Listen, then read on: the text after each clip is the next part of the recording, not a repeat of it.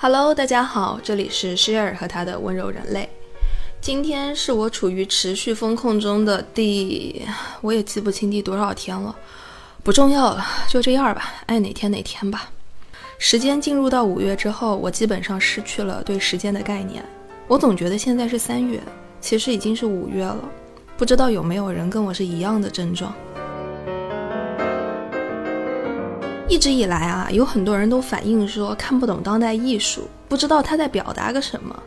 我非常理解大家的这种心情，但同时呢，我又觉得很惋惜，因为当代艺术其实比古典艺术更容易理解。要读懂古典艺术，我们还得读懂圣经、旧约，去理解古希腊、古罗马的神话典故，去读欧洲历史，看他们的宗教发展等等等等。但是理解当代艺术。你就只需要活在当代生活里就可以了，而对于每一个正在听这期节目的人来说，我们已经活在当代生活里了，这是我们毫不费力就可以做到的事情。我们和当代生活互为彼此的一部分，如果连我们这些当代人都看不懂当代艺术，那我敢给你保证，这个宇宙里就没有谁能看懂了。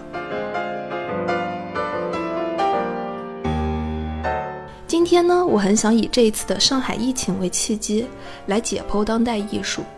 说实话啊，我觉得上海人，就是包括上海本地人和我们这些外地沪漂们，真的是我见过最能整活的中国人。大家那种苦中作乐的精神，那种挑战一切、不服权威的心态，在这次堪称魔幻的上海疫情中，创造出了一个又一个经典的当代艺术作品。比如说杨潇的《再见语言》的视频。同济大学的猪肉刺身杯创作大赛，还有庞宽的直播等等等等，还有很多可能我都没有列举全。我刚说到这几个作品呢，在接下来的节目中都会有提及，作为我们去解剖看懂当代艺术的一个案例。从这个点儿上来说，我真的特别爱上海，我爱上海这些充满了反叛精神、永远在整活的人。甚至我们更大胆一点，从某种程度上来说，整活。就是当代艺术的精神之一，咱懂得了整活儿，就懂得了当代艺术。我觉得很多人看不懂当代艺术，这个的锅主要在于机构，比方说美术馆啊、画廊这种机构。主要原因呢，就是他们不说人话。我每次去看展览，看着那寥寥几个字、近乎于空白的作品信息，我都很想问。这展览信息多写俩字儿，能要了你们的命是不是啊？当代艺术的容易理解是建立在对创作背景的充分了解的基础上。只有充分了解了创作者在什么样的背景下，为什么怎么样创作了这个作品，才能更好的去理解它，才能让观看者，也就是咱们自己，建立属于自己的思考。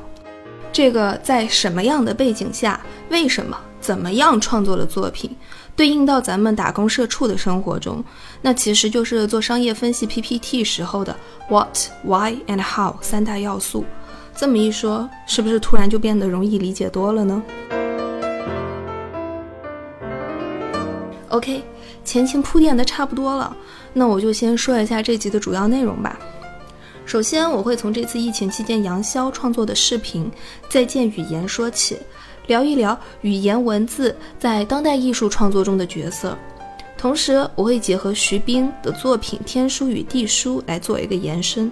我希望这可以让大家理解，当代艺术的呈现不仅仅局限在画布上，它可以是视频、雕塑、装置；形式也不仅仅局限于画笔，它也可以是语言、行为、声音。而讨论的议题也不只是真善美。它还可以表达愤怒，去探讨更深层次的社会议题。第二部分，我会以这次疫情期间同济大学的猪肉刺身杯创作大赛为素材，延伸去讲一讲抽象艺术以及抽象艺术背后的故事。第三部分呢，我希望可以聊一下庞宽的直播，以及由此延伸而来的多种多样的艺术表现形式。本期节目中提到的作品以及视觉资料，你都可以在我的公众号“温柔人类 ”（Gentle Human） 后台回复关键词“上海”查看。OK，那就让我们开始今天的整活儿吧。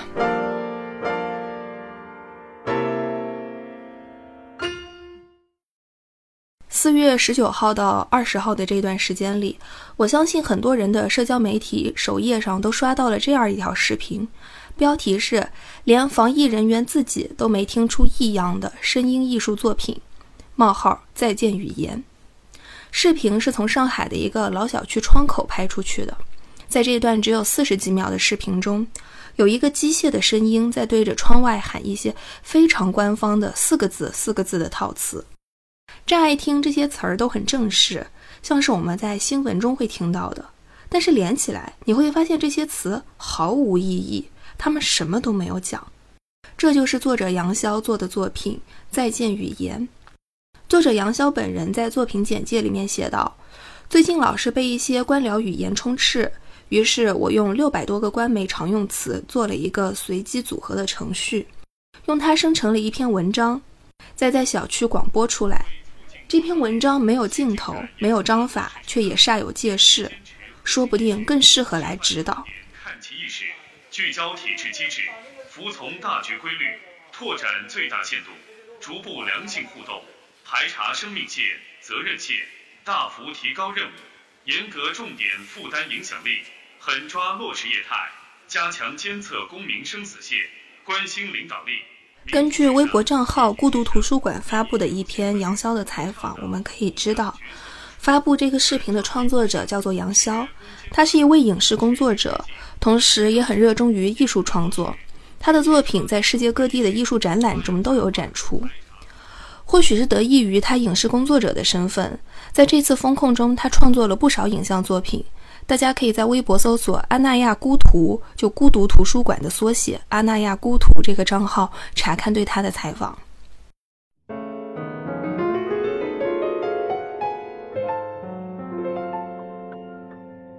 再见语言这个视频之所以在十九号到二十号期间引起刷屏式的转发，背后群众的情绪是这样的。我作为一个亲历者，可以给大家讲述一下。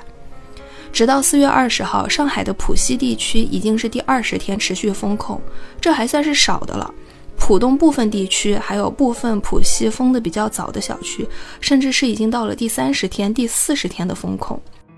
政府明文公布的解封日期被一拖再拖，政策含糊不清，而基层执行呢却层层加码，毫无人性，在实际执行过程中经常互相矛盾。在这个过程当中，部分基层和中层抓住一切机会去进行权力寻租。所谓的规则，规则在这个时候给人的感觉就像放屁。而与此同时，在官方公告中，形势一片大好，每天都是四个字、四个字的词儿往外蹦，甚至还有很多新造的，你都不知道什么意思的四个字、四个字的词儿，以至于后来有了一个段子说，上海发布是给外地人看的，而住在上海的人只能以居委发布为准。最近一两个月以来，上海居民应该很熟悉这样子的一个辟谣链条：居民把上海发布的消息发在小区群里，然后居委的工作人员出来辟谣，说这个不准，一切以接到居委会的通知为准。再然后又被外地的亲友看到上海发布和其他官方新闻，以为局势大好，就发来新闻链接，并且对我们表示祝贺和鼓励。于是，疲于抢菜的上海市民还要再去向外地亲友进行一番辟谣。在这样子的情形下，大家很容易对只喊大话空话的四字词汇新闻，对这种毫无实用价值的官僚体系套话进行一些抵触心理。那普通人的话，可能就听一听就过了，把这些官僚套话当做放屁。但是到了有创作思路的人手里，这就变成了一个作品。把这些产自官僚体系的假大空词汇汇编起来，形成另一个毫无意义的作品，用再创造的毫无意义来攻击本体的毫无意义，属于是一种以己之矛攻己之盾的思路。词典中对于以己之矛攻己之盾的解释是，拿对方的观点、方法和言论来反驳对方。其实我们只要抓住了这一句话，就能很好的理解去解释。再见语言这个作品背后的逻辑。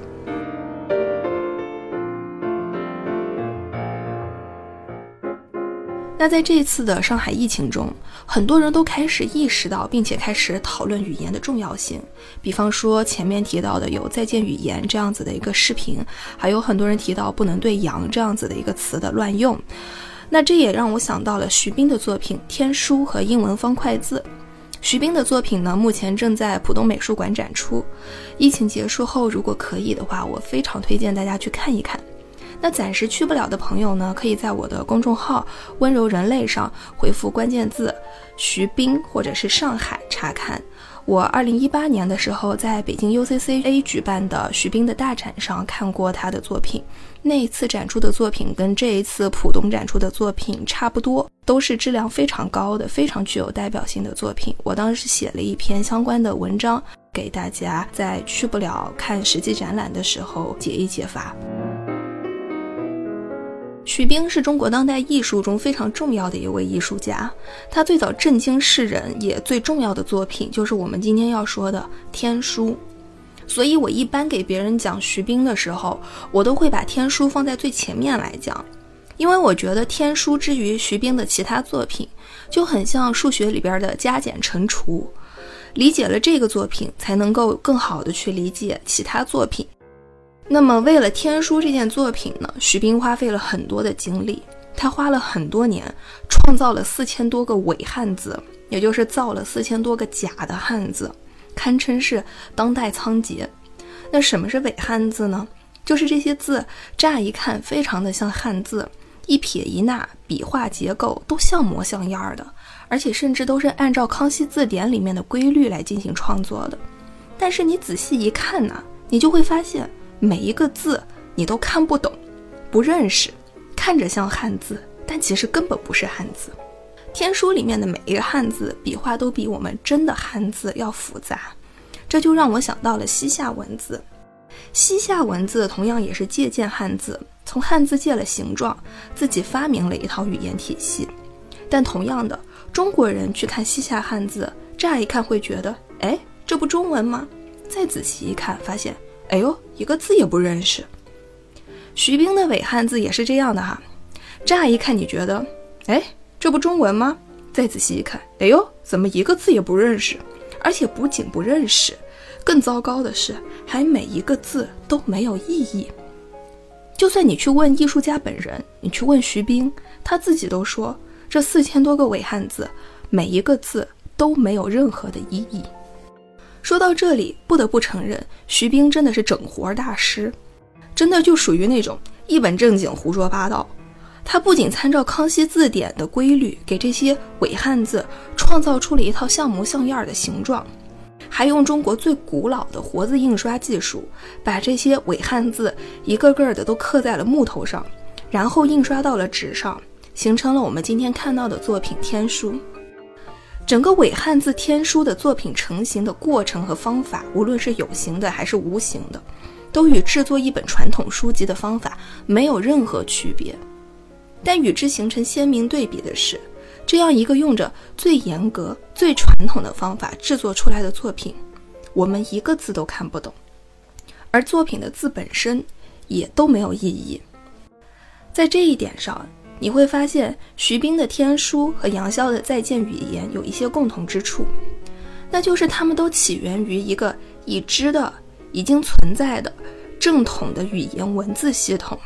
而且还是非常正儿八经的那种系统。从这个系统中演变出了自己的创作，但是创作出来的东西是没有意义的。他们用这种没有意义来攻击、讽刺自己所演变出来的这个母体。也就是自己这个作品演变出来的本身，这就让我想到了另一件现代艺术的开山之作啊，那就是杜尚的泉，或者是你也可以把它叫做杜尚的小便池。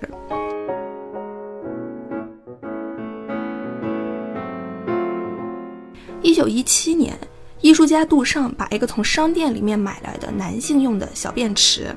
命名为泉，泉水的泉，送到了艺术的展出现场。此举一出，整个艺术界就炸掉了，他们愤怒了，就像被掘了祖坟一样的愤怒。在此之前，泉是西方艺术史中非常重要的一个主题，一种意象，因为它往往代表着圣洁和崇高。有很多古典大师，比方说法国新古典主义的大师安格尔，就画过直接命名为泉的作品，这个作品被大家奉为非常高的一个地位。在这个画当中，啊，圣洁的女孩子捧着陶罐，一股清泉倾泻而下，几乎算是在大众的心目中立下了所谓正统艺术、古典艺术的种子，是大多数人理解中啊艺术该有的样子。那杜尚的这个命名为“泉”的小便池，就从同名中借到了共同点，他们的共同点就是有同样的名字，以此发散开来，挑战并且颠覆了传统理解中关于艺术的概念。这个时候，你就发现小便池身上依然沿袭了前面两个作品当中“以己之矛攻己之盾”的逻辑。再见语言的视频中化用的是词语本身，以词语作为链接。而徐冰的《天书》中化用的是文字，以文字作为链接；杜尚的《泉》，也就是小便池中，他化用的是泉这个意象、这个主题，以意象和主题作为链接，然后他们再反攻回去，去攻击自己化用出来、衍生出来的这个母体。那么现在说到现代艺术，这个小便池是非常重要的、具有划时代意义的作品。杜尚在这个里面就体现出来了一种叛逆的气质。你越不让我干啥，我偏要干。我不在乎你认为，我只在乎我认为。这也是我认为的，就是我时而认为的现代艺术和当代艺术最大的不同点，那就是反叛。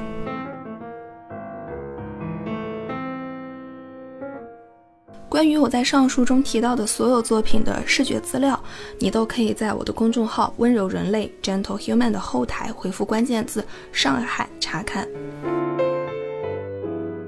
如果说刚刚我们用上海疫情给杨潇的《再见语言》的视频的创作背景做了一个解释的话，那么现在我们就要扩展到更大的背景里面去了。我们马上就要走进更大的世界了，你们准备好了吗？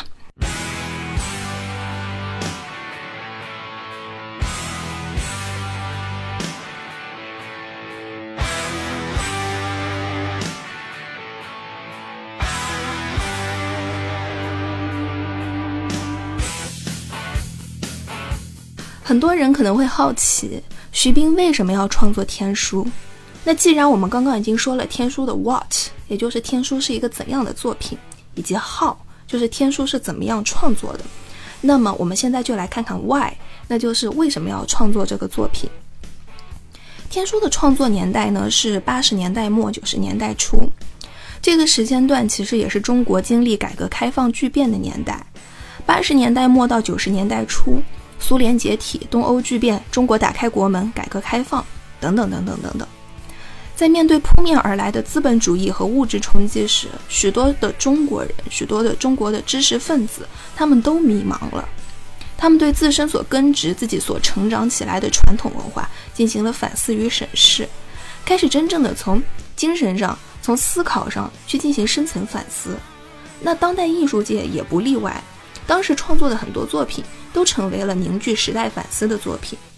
徐冰在八十年代末到九十年代初的这一系列作品，都反映了这一时代精神。无论是我们刚刚讲到的《天书》，还是他非常有名的《鬼打墙》，还是非常惊世骇俗的《文化动物》，都有这一反应。大家可以在我公众号写徐冰的那篇里面看到。以《天书》为例子。这四千多个一本正经创造出来的汉字伪汉字，哈，让人一眼看上去是真的，忍不住去读，想要去 get 它是什么意思。可是仔细一看呢，却发现一个字都读不出来。这个作品它在邀请观众去解读的同时，又在拒绝解读，这种矛盾对立的关系，一下子就把观众的注意力调整到了自己的身上，开始想，我这是在看个啥？继而结合眼前的作品，开始思考作者想要表达的意思，在这种思想的交替中，完成了这个作品的最后一步。之前常有人开玩笑说啊，杨笠的段子是由两部分完成的，一半呢是由杨笠本人在台上讲段子，另一部分呢是由在台下跳脚的人完成的，就很像我下半段会讲到的庞宽的例子。庞宽这次疫情期间的直播，一半是由庞宽本人完成的。另一半是由他直播到一半被就地隔离了十四天完成的。那很多时候在当代艺术中也是一样的哈，一件好的艺术作品，一件好的当代艺术作品，它会邀请观众去进行思考。这个时候，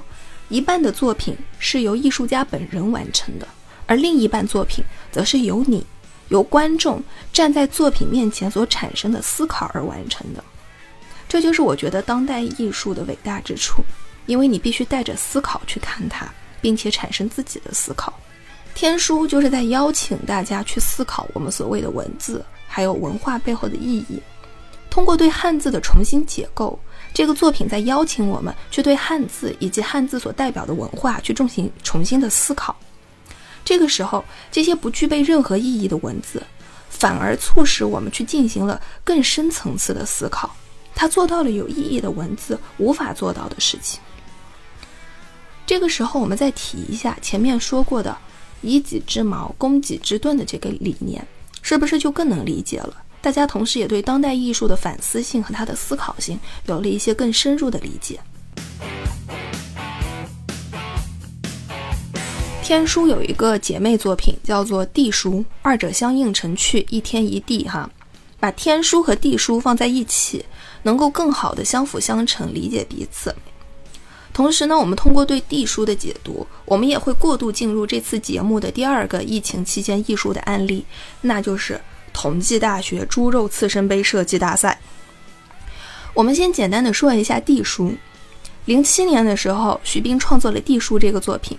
简单来说，他把常见的 emoji 表情，就是苹果上、手机上我们常见那种表情包符号 emoji 表情，做成了文字，做成了打破语言隔阂、全世界所有人都能看懂的文字。那具体的图片呢，还是可以在温柔人类公众号上回复关键字“上海”查看哈。如果说天书是不管你受过什么样子的一个教育都看不懂，那么天书就是不管你受过什么样的教育，哪怕是你大字不识也能看懂。你想，全世界的人都能看懂，嘴角向下是表示难过，嘴角向上是开心，爱心是表示善意，飞机头向上是起飞，飞机头向下是降落，红色的手掌表示停，黄色的感叹号表示注意危险，对不对？那这些商业社会的通用标识图案就引起了徐冰的兴趣，因为这些图标啊，它虽然不是传统的文字语言，但是同样包含了丰富的信息，而且力求用最简洁的方式来表达，几乎可以说是人类的共识文本，真正的世界语言。所以说，人类的悲欢或许并不相通，但是 emoji 可以呀。这种通过最简单的图形、颜色进行信息传递的方式，就让我想到了这次同济大学的猪肉刺身杯设计大赛。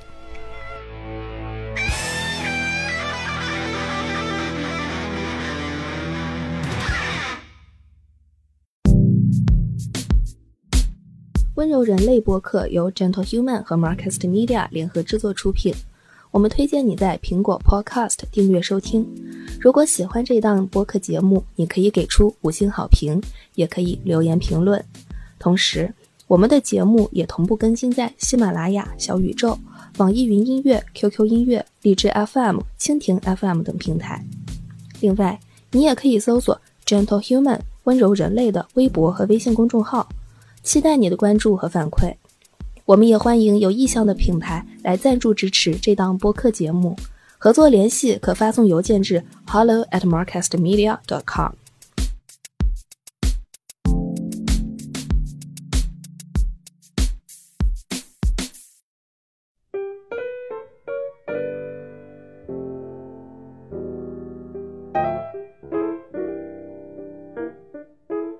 讲猪肉刺身杯创作大赛的艺术作品之前，我先给诸位简单的说一下事件背景。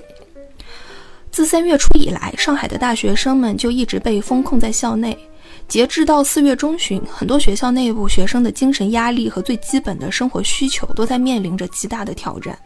我知道这样子的例子，这样子的情况在全国很多高校都有。我也知道我的听友里面有不少都是大学生，我在群里面听他们讲自己的封校生活，我真的就特别难受，真的很心疼。以同济为例子哈，四月份的时候呢，他们有阳性病例确诊的楼，拉屎需要排队叫号，甚至为了上卫生间还有了排位小程序。然后有阳性确诊病例的楼呢，十几天不能洗澡。学校的饭菜呢，一个是质量不行，再一个是吃不饱。学生自己联系了校友捐赠，但是物资到了校门口不让进。外省定向给学校捐赠的马蹄酥，最后学生一口没吃着，倒是都到了领导桌上，学生一点儿没吃着。学校供应的饭菜里面呢有虫子，盒饭里面的猪肉是奶头肉，甚至半生不熟，连毛都没拔干净。当然了，其中举到的部分情况在四月中下旬的时候有了改善。据我了解，这不只是同济一个学校的现象，全上海的高校，甚至是全国的很多高校都有这些问题。后来在四月中下旬的一次全校大会上，学校先是发了一张图片，用红蓝相间的文字，总共五行，写了一段假大空的口号。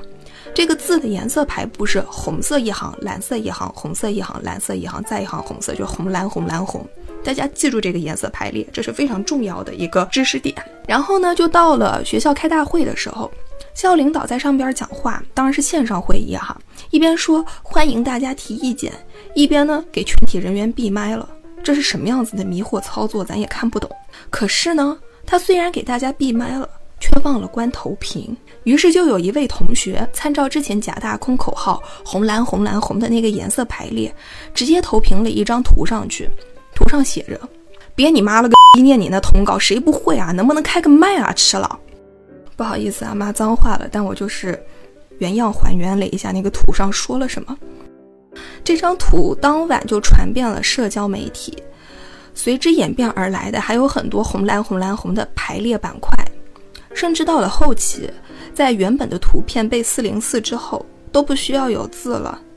大家直接就红蓝红蓝红的五个色块放上去，或者是五个 emoji 放上去，其他的人就全明白了。在这个时候，红色和蓝色在这场传播中就被赋予了别样的意义。了解事件背景的人很快就能明白那些充斥着红蓝色块的作品在表达着什么。那当红蓝创作在社交媒体上开始爆红之后，评论区就出现了两极分化，一部分人很懂，大家都在玩梗，评论区都在拼命的玩梗，但是另外一部分人就完全不知道发生了什么，四处问怎么了，怎么了，这是什么回事？这就很像一部分当代艺术作品的现状哈，不了解背景的话，根本看不懂，不知所云。但是，一旦了解了背景之后，大家就会发现，不仅容易理解。而且还很能产生共鸣，那我们缺少的是什么呢？我们和懂和不懂之间缺乏的其实就是那个了解事件背景的窗口。那我就很希望借这次上海疫情期间产生的这些创作，我的这期节目可以成为大家去理解当代艺术的一个入口、一个途径、一种嗯思路吧。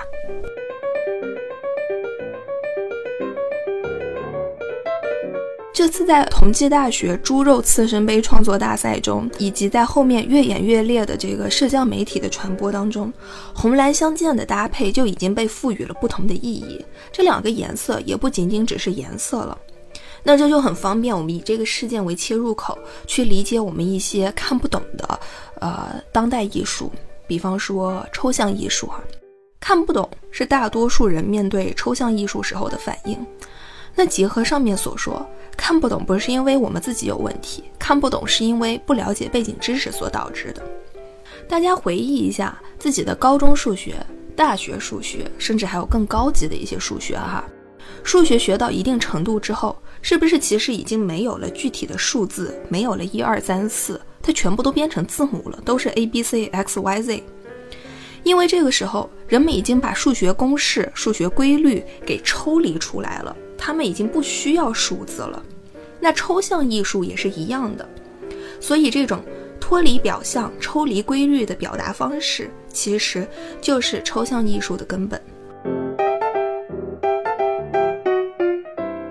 那么，在二十世纪开始流行的抽象艺术中，艺术家们开始否定去描绘具体的事物，因为他们觉得这样实在是太具体了，太没有思考性了。而是要求去提取事物的规律，在抽象主义中有一个流派叫做抽象色彩主义，他们就很喜欢用大量的色块来进行创作和表达。之前我们看这一流派的作品可能会看不懂，但是此次结合了同济大学猪肉刺身杯大赛以及红蓝红蓝红的这个色块的案例，是不是就能让大家更明白一些色彩和具体事物的链接方式呢？在这里，我真的非常想为同济大学唱一首。听我说，谢谢你，因为有你，我就不接着往下唱了啊。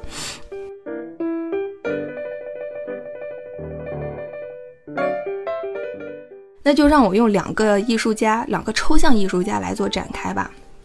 一个抽象艺术家呢是罗斯科，另外一个呢是 Franz Marc。嗯，抽象艺术家罗斯科今天呢多多少少是有点网红的那个意思了。你会在很多的样板间还有网红民宿里看见它的复制品，主要特征呢是巨大的画布分成上下两个大色块，上半块呢是橘色，下半块呢是红色。你一定看到过，如果没有看到过的话呢，就去我公众号看，或者你也可以打开淘宝搜索罗斯科直达，甚至还可以买两幅。如果说毕加索在抽象艺术的第一层，那么罗斯科就是在抽象艺术的第三层，它变得更抽象了。毕加索好歹还是在从具体的形象中去进行抽象的提取，到了罗斯科这里，他直接就抛弃了具体的物体。他完全没有具体描绘的物体，他描绘的是他的情绪。罗斯科通过大型的色块来表达情绪，给观看者带来一种沉浸式体验。这也就是为什么他的画普遍来说都很大幅，因为这种大篇幅搭配着大面积的色彩，会给观众带来一种沉浸感，一种压迫感。你站在画面前，仿佛自己正在被他所创造出来的那种氛围感给吸进去，给包裹进去，跟着这种情绪一起沉沦。这就是他要的效果。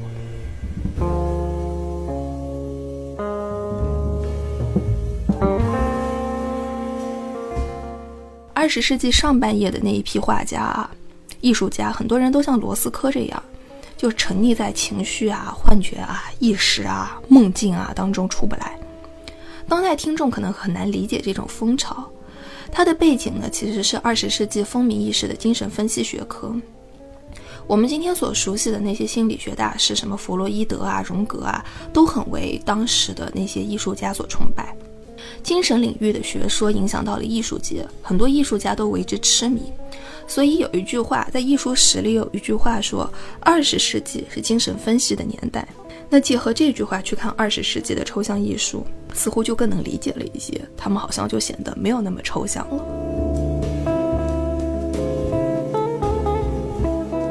那另一位画家呢，就叫做 Franz Marc，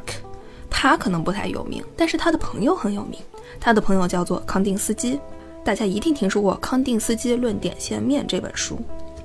Franz Marc 呢，他和康定斯基同志志同道合，两个人一起建立了一个画家的小团体，叫做青骑士。学习抽象艺术的朋友们，这是一个绕不过去的小团体。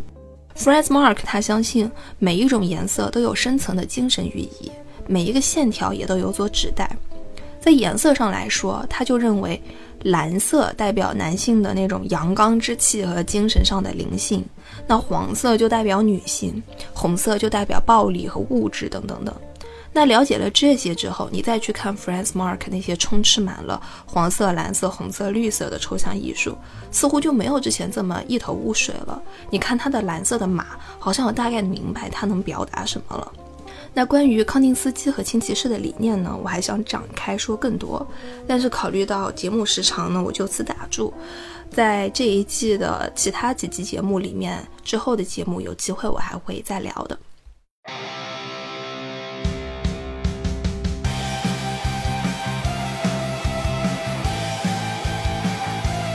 说到这次上海疫情中引人注目的行为艺术，那当属庞宽了。四月二十三日，新裤子乐队的庞宽在一个二点五米见方的高台上展开了自己为期十四天的隔离生活，并且全程直播。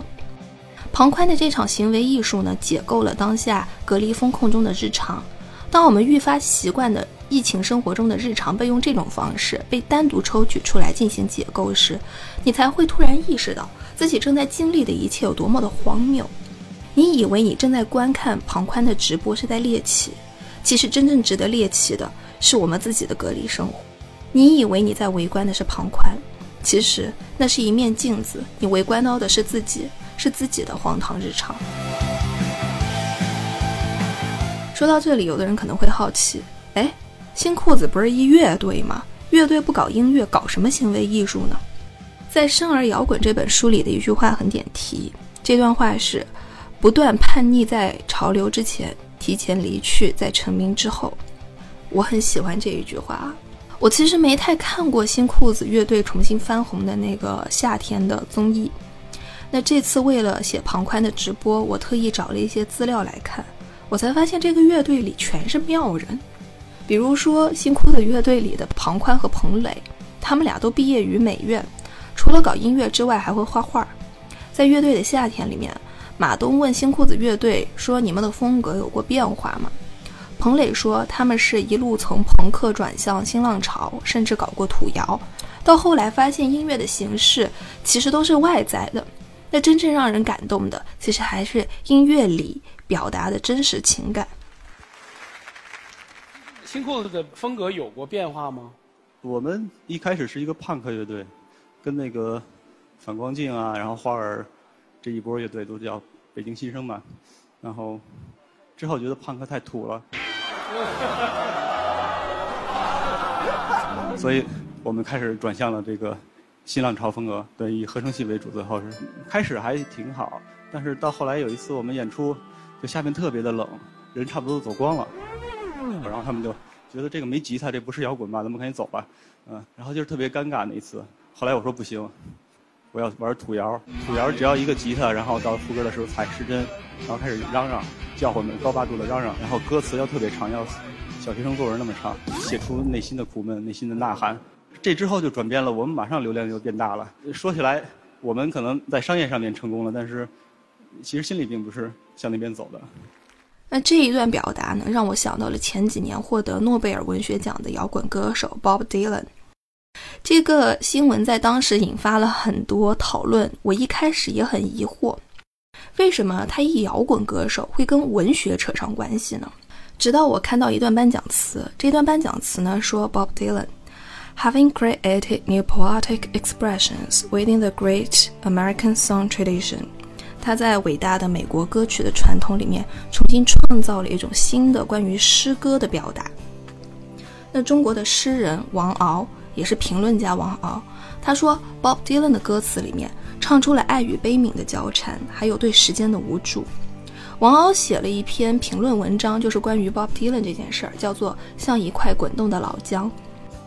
王敖在里面写到说：“我们知道 Bob Dylan 曾经有过多次诺贝尔文学奖的提名，他的文字功力超过很多成名的诗人，在营造词句的幻象和暗用典故方面尤其出色。”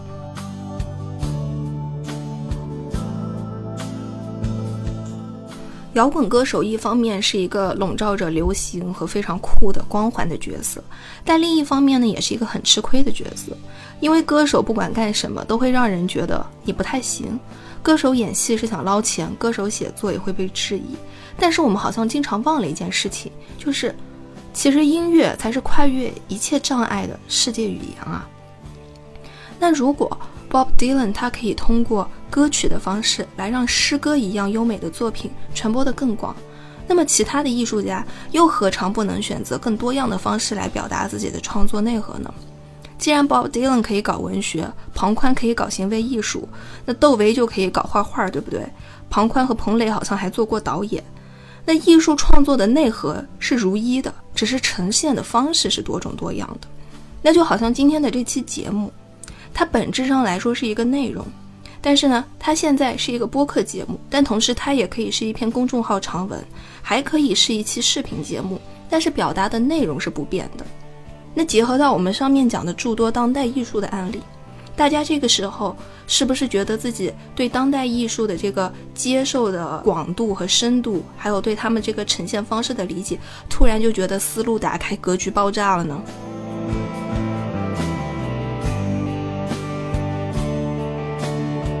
关于庞宽的这一场行为艺术，他自己其实上过几期播客节目，有聊到，比方说《大内密谈》里面就有一期。那感兴趣的朋友呢，可以在自己惯用的播客平台上搜索关键词“庞宽”来进行收听。既然他自己本尊都已经开口去聊了，我在这里就不再做过多的赘述了。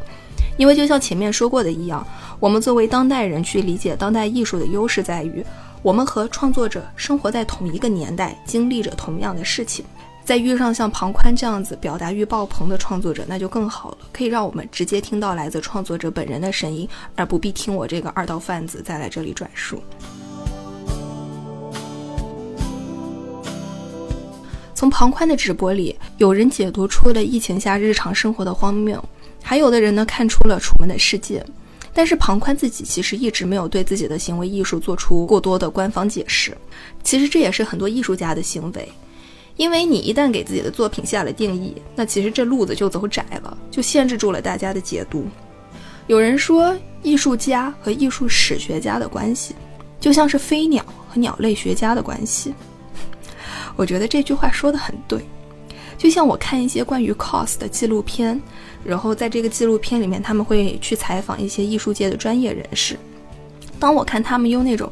一本正经的语言、匮乏的想象力、被规训的思路框架和学术标准，试图去解释 cos 的创作和爆红，试图去理解他的反叛和那种无所谓的态度的时候，我就会觉得很好笑。在纯粹的创造力面前，一板一眼的这种正统解释，真的就是被碾压得很惨。但很讽刺的是，这其实也正就是我这档节目目前正在做的事情。所以，我觉得除了知识、逻辑，还有规训、学习等等这些东西之外，我们在面对创作，就这个创作是无论是他人的创作还是自己的创作的时候，其实还是应该保持一种动物性的本能，这可能是更珍贵的东西。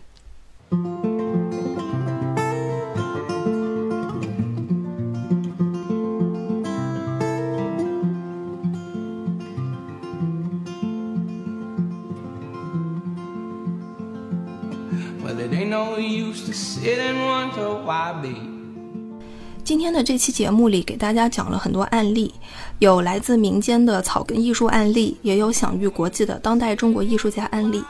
看似庞杂，但是在我看来，这些案例背后它都有一个共同的精神内核。那这个精神内核，在我看来就是两个字：反叛。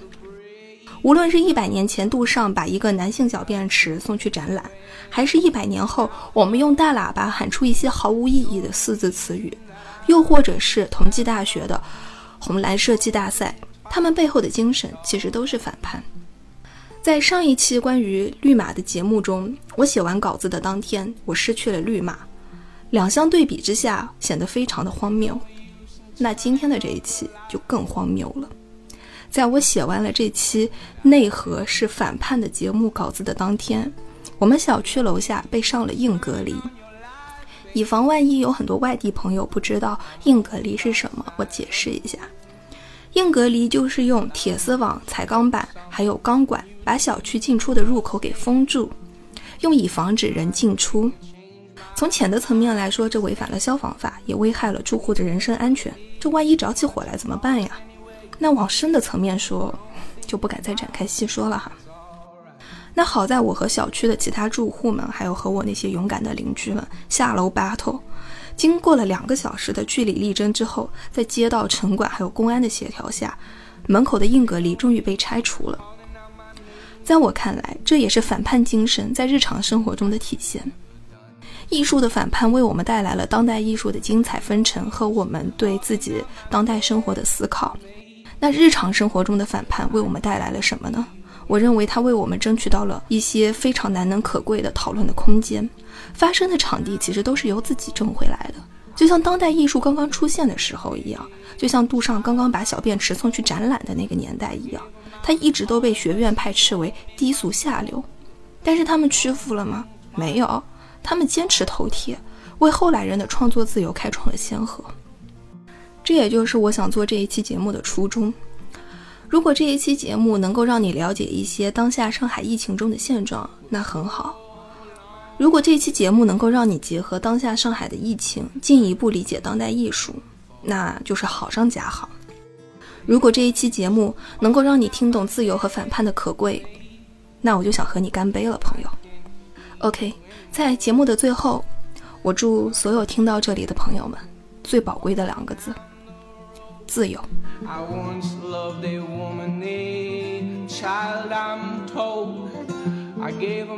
本期节目到此结束，在下一期的节目里，我将带大家去到新西兰，看看除了绝美的湖光山色和极限运动之外，从人文艺术角度打开的新西兰又会有何不同呢？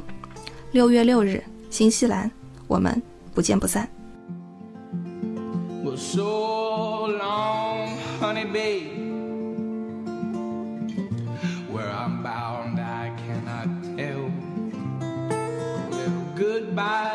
Too good a word, babe. So I'll just say fairly well. Well, I'm not saying that you treated me unkind. Could have done better, but hey, I don't mind.